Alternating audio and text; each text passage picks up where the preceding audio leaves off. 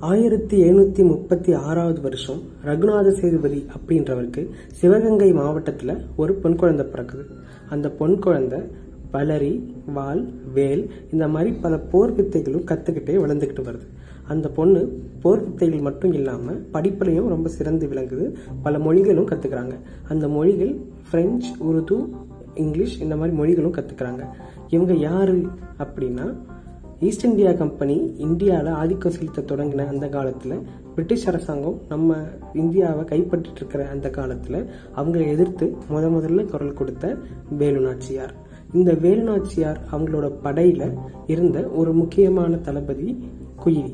பெ- வேலு நாச்சியாரோட பெண்கள் படைக்கு தளபதியாக இருந்தவங்க இந்த குயிலி. பிரிட்டிஷ் அரசாங்கத்துக்கும் வேலு நாச்சியாரோட படைக்கும் சண்டை நடந்துகிட்டு இருக்கும்போது அவங்களோட ஆயுதக்கிழங்க தன்னோட உடம்புல நெய் ஊற்றிக்கிட்டு ஆயுதக்கிழங்குக்குள்ள தானே ஒரு சூசைட் அட்டாக்கராக போயிட்டு அந்த ஆயுதக்கிழங்கையை அழிச்சவங்க இந்த குயிலி. இப்பேற்பட்ட ஒரு மாபெரும் போர் வீ- போர் வீராங்கனை பற்றி நான் ஏன் சொன்னேன் அப்படின்னு தெரியணுமா? அதுக்கு முன்னாடி நான் தான். கலை மனிதனாக பிறந்த ஒவ்வொருவனும் அள்ளி அள்ளி பருக வேண்டிய அமிர்தமடாது.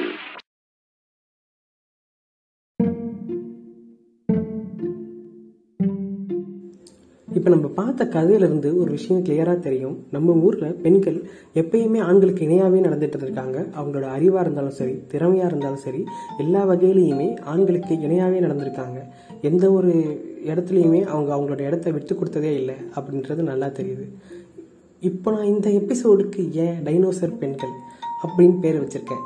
அப்படின்னு பார்க்கலாம். ஆரம்பிக்கலாங்களா?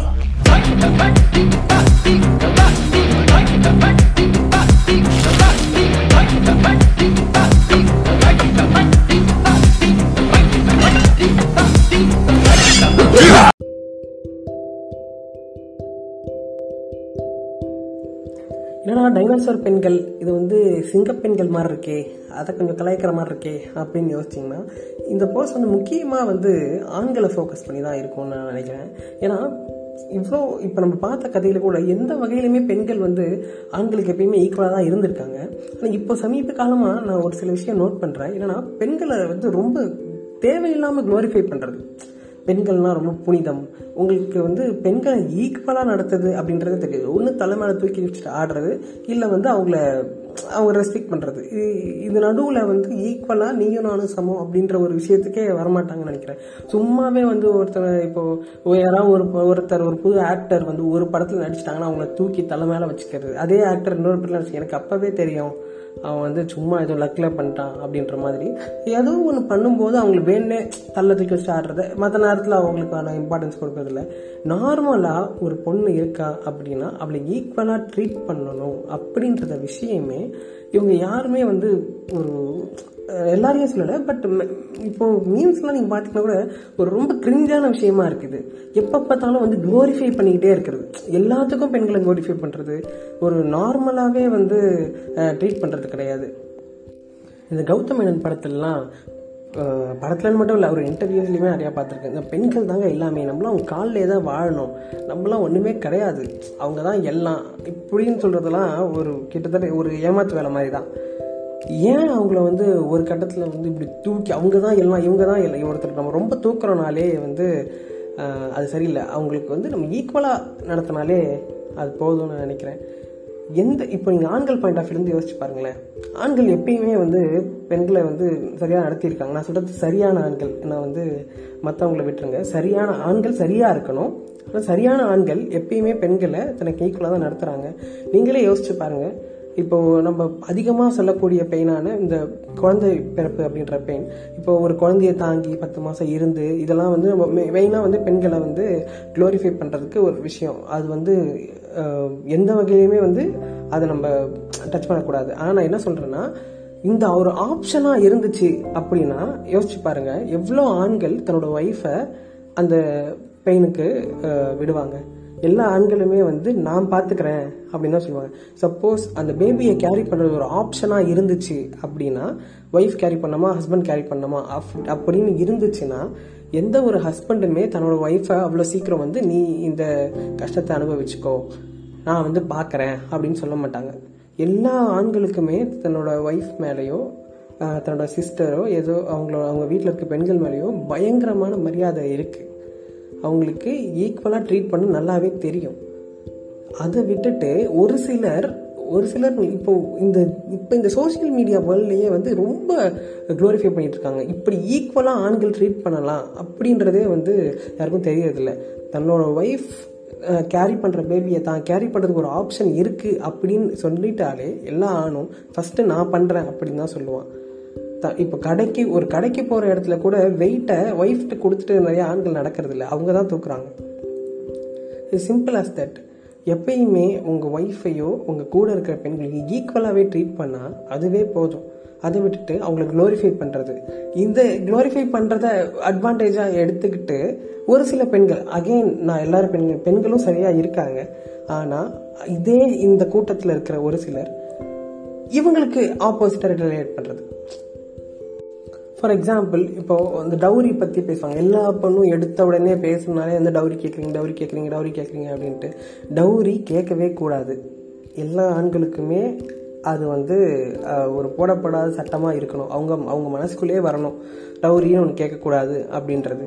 ஆனால் இதை நம்ம நார்மலைஸ் பண்ண சொல்லி நம்ம பேசுகிற நம்ம எவ்வளோ பேர் ஆண்களுக்குன்னு ஒரு பிரச்சனை வரும்போது அதை பற்றி எவ்வளோ பேர் பேசுகிறோம் டவுரி பற்றி ஏகப்பட்ட படம் வந்திருக்கு. எல்லாரும் பேசுகிறோம் இப்போ ஒரு சோசியல் மீடியா பாருங்கள் எல்லாம் டவுரி டவுரி டவுரி டவுரி பேசுவோம்.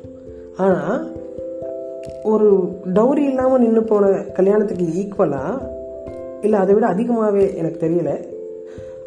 எவ்வளோ ஆண்களுக்கு சொந்த வீடு இல்லாமல் கல்யாணம் நடக்காமல் இருந்திருக்கு? இது இது இதை யார் பேசுவா? டௌரி கேட்குறீங்க அப்படின்னு பேசுகிற பெண்கள் எதுக்கு வந்து நீங்கள் எல்லார் பெண்களும் எப்படியா அப்படின்னு கேட்காதீங்க. ஆனால் நீங்கள் மேக்ஸிமம் அப்படின்னு போய் பார்த்தீங்கன்னா ஒரு ஒரு மேட்ரிமோனி ப்ரொஃபைல்லே நீங்கள் போய் பார்த்தீங்கன்னா ஒரு பொண்ணு ஒரு ஃபைவ் லேக்ஸ் சம்பாதிக்கிறா அப்படின்னா பையன் எக்ஸ்பெக்டேஷன் வந்து பையன் வந்து எயிட் லேக்ஸ் சம்பாதிக்கணும் மினிமம் இல்லை டுவெல் லேக்ஸ் சம்பாதிக்கணும் அப்படின்னு தான் இருக்கும். எந்த ஒரு பொண்ணுமே தன்னோட சேலரிக்கு கீழே அப்படின்ற மாதிரி எந்த ஒன்று பொண்ணுமே போட்டிருக்காரு இதை யார் நார்மலைஸ் பண்ணுவா? ஒரு பையன் ஒரு டென் லேக்ஸ் சம்பாதிக்கிறான்னா அவனோட எக்ஸ்பெக்டேஷன் வந்து ஒரு பொண்ணு சம்பாதிக்கிறா வேலைக்கு போகிற நிறைய பேர் வந்து நாட் ஒர்க்கிங்னாலும் பரவாயில்லன்னு போடுறாங்க. நிறைய பேர் வந்து இப்போ ஒரு டென் லேக்ஸ் பையன் சம்பாதிக்கிறான்னா ஃபைவ் டு சிக்ஸ் லேக்ஸ் அந்த மாதிரி அவங்கள விட கம்மியாக தான் இருக்கும். எந்த ஒரு பையனோட ப்ரொஃபைல்லையும் முக்காவாசி நீங்க யோசிச்சு நல்லா தேடி கூட பாருங்க எந்த ஒரு பையனோட ப்ரொஃபைல்லையும் இவன் இவனை விட அந்த பொண்ணோட சேலரி அதிகமா இருக்கிற மாதிரி போட்டிருக்கவே மாட்டாங்க. இதை யார் பேசுவா? ஏன் எல்லா பெண்களும் நிறைய சம்பாதிக்கலாமே? இதை சம்பாதிக்கிறீங்கல்ல எல்லாருமே? சம்பாதிக்கிற பெண்கள் இதை நார்மலைஸ் பண்ணலாம்ல? தன்னை விட அதிக அம்- அதிகமான சம்பளம் இருக்கிற பசங்களை தான் நான் கல்யாணம் பண்ணுவேன் அப்படின்னு இல்லாமல் நான் பத்து லட்ச ரூபாய் சம்பளம் வாங்குறேன் அப்படின்னா என் ஹஸ்பண்ட் கம்மியாக சம்பளம் வாங்கினா பரவாயில்லையே அவன் நல்ல பையனாக இருந்தால் போதுமே. இதை யாரும் நார்மலைஸ் பண்ணுவா? இதை யாரும் பேசுகிறாங்களா அட்லீஸ்ட் அதுக்கப்புறம் நார்மலைஸ் பண்ணுறதுக்கு போகலாம் இந்த மாதிரி பெண்களை க்ளோரிஃபை பண்ணி க்ளோரிஃபை பண்ணி ஆண்களுக்கான பிரச்சனை யாருமே பேசுறதே இல்லை. அப்போ அவங்க என்ன பண்ணுவாங்க? ஒரு மீம் ஒன்று இருக்கும். ஒரு அப்பா தன்னோட பையனை வந்து தூக்கி விளையாடிட்டு இருப்பாரு. இன்னொரு பையன் வந்து ஓரமாக தத்தளிச்சுட்டு இருப்பான். தண்ணிக்குள்ளே வந்து ஒரு எலும்புடு இருக்கும். அந்த மீம் எல்லாரும் பார்த்துருப்பீங்க. அந்த மாதிரி தான் இது. இந்த பக்கம் டவுரி டவுரின்னு தூக்கி எல்லாரும் பேசிகிட்டு இருக்கும்போது கீழே தண்ணிக்குள்ள வந்து ஆண்களோட பிரச்சனை உள்ள மூழ்கி இருக்கு.